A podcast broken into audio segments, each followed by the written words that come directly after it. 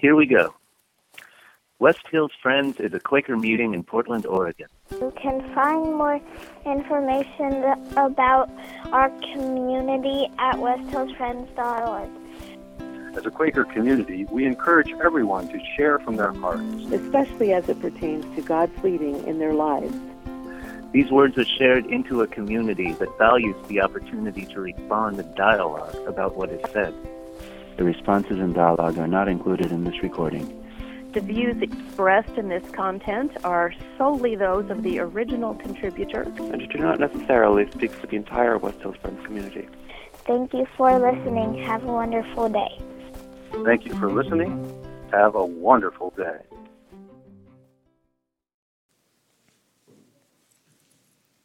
Good morning, friends, again. Good morning. My name is Martha, and I'm a pilgrim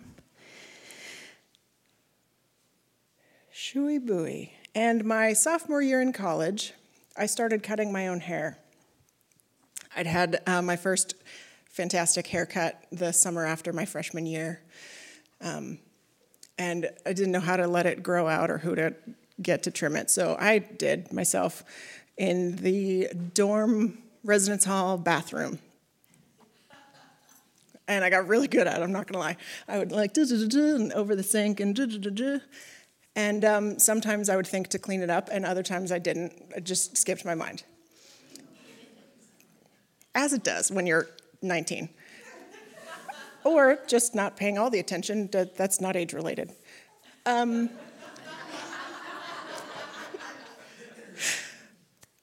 and so occasionally at floor meetings, someone would make an announcement. You know what? People are like leaving messes please clean up the bathroom space. If you this, that, or the other, please clean it up. If you cut your hair in the bathroom sink and leave it, please clean it up. And I was like, yeah, who's the jerk leaving hair in the sink? Duh. And it took a while. And I don't know if it was, I don't remember the exact setting, uh, if it was within a floor meeting context or sometime later that a friend was like, Martha, that's you. It's like, wait, what? I had no idea that this message we all needed to hear was actually for me to hear. Because I'm a human being who's like, I'm sure that's for someone else. And uh, that someone else, I could tell you who they are and or what their deal is. Which ties in perfectly to the story of getting tailed on the road today as I'm sure I know what was going through that driver's mind. See, it's not age based, how we know what does or doesn't apply to us, or what does or doesn't apply to others. I have learned recently that defensive, nope, that driving in general, traffic, traffic is my living laboratory. I become more aware of my humanity when I'm driving a car, which I get to do a fair amount of these days, and it is not pretty. I mean, I can't convey to you how badly I wanted to tap the brakes this morning and let that driver who was tailing me buy me a new car. it wouldn't have been hard. And I, yeah, and I don't say that to sound like a hero for not tapping the brakes, because if you knew how badly I wanted to. but I've been thinking about this. Uh, the things, when I'm on the road, I can tell what other people don't know, especially when they don't know what they're doing, or if they're just a terrible driver. And my general stance is if you're moving faster than I am on the freeway, you're reckless. And if you're moving slower than I am on the freeway, you're, you don't know what you're doing. And so get out the way. So there's a very narrow line, uh, slice of humanity who do know what they're doing if they drive specifically the way I do, if they agree with me on everything, you know? And all of a sudden I go, oh, that's what's in here. That's what's, those are the terms in which I'm judging everyone else around me. When I know what I'm sure is right, when I know the prime way and everyone else must be dumb or uninformed or just wrong. And maybe they just need to hear the right way to see their wrongness. I got raised with that. I got raised with this mentality that there was a right and a wrong way, and if you just said it as nicely enough, they would surely agree with you, whoever the they were. And it's even hidden in the phrase defensive driving. I was like, I was taught this. Why wasn't everyone taught to be a defensive driver? this is the other thing about driving, it gives you lots of time to think um, and just kind of spool. Defensive driving implies everyone else is going to be an idiot. and I have to be defensive. I have to be ready for anyone to make a harebrained move. I think we need a better adjective for that responsive, attentive, something that doesn't pejoratively say, all you yahoos are about to kill us all, aren't you? Because another thing I'm not proud of is how often I, my brain says, you're about to get us all killed when any car does any move I don't approve of. And this whole dynamic of I know what's right and I'm sure you don't has shown up in so many writ large, tiny ways in our culture. I would say over the last week, but really over the last forever since humans have been around. A prime case was the Super Bowl halftime show. Some people know that was awesome, and some people know it was terrible. But they can't hear each other saying what they value. It's the same thing about democracy in theory. We love it. We love it in theory, we love it on paper. Until someone else wants to vote differently than we do. I was watching a TED talk earlier this week about the chimpanzees who learned, like if you, um, they had the two clear cages. You may have seen a clip of this floating around the last couple years. They're in cages next door to each other and had to perform a task about returning a rock to the interviewer, to the scientist. And uh, the, when one monkey gives back the rock, they're rewarded with a cucumber slice, and so the other one does too, and they get a cucumber slice. And then, the, and then when the one does it, they get a grape, and the other one gets a cucumber slice. And he's like, "How dare you!" And he throws the cucumber slice.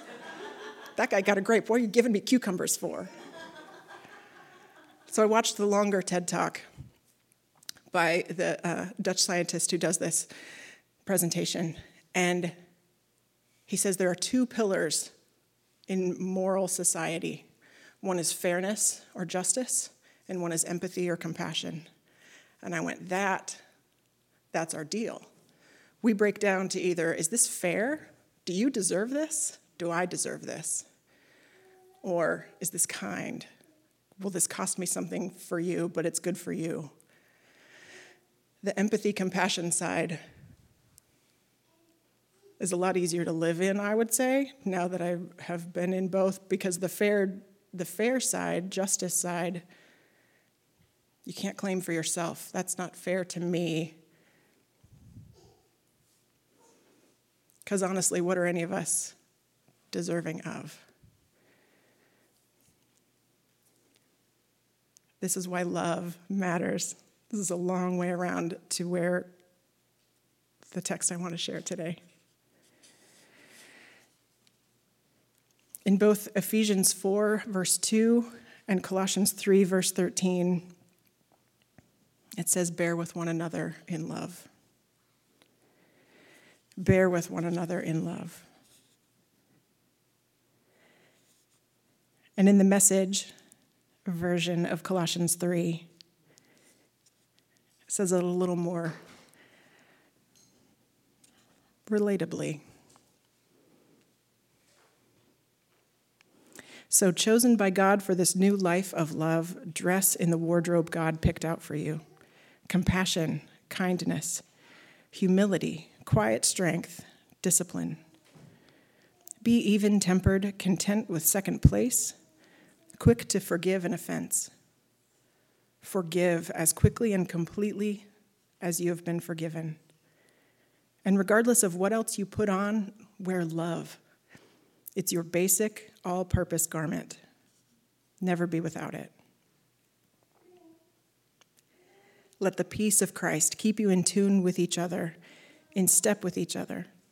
None of this going off and doing your own thing. And cultivate thankfulness.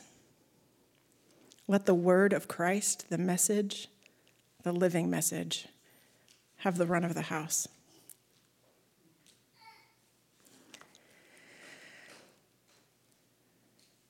Love is the oil in our gears. Grace upon grace upon grace is how we keep showing up day after day, literally into this room, Sunday after Sunday, whether we are mourning or rejoicing. It's how any of this works grace upon grace upon grace. For not just if we blow it, but when we blow it.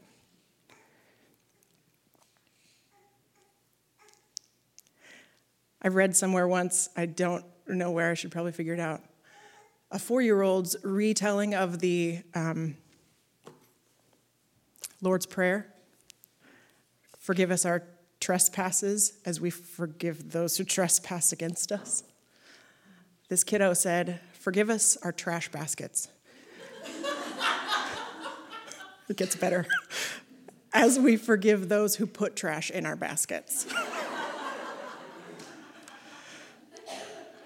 and if that doesn't get the gospel to you, to me, I know about that. I know about the trash in the basket feeling that I have or that I give.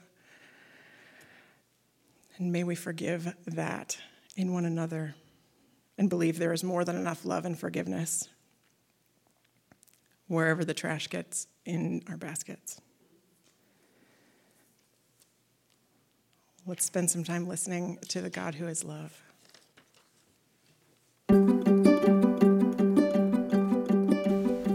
Hey, thanks for listening to our podcast. We're really happy that so many of you are finding it to be helpful and as a way to stay connected with what's going on with us here at West Hills Friends. If you'd like to stay connected with us in other ways, we have a couple options for you.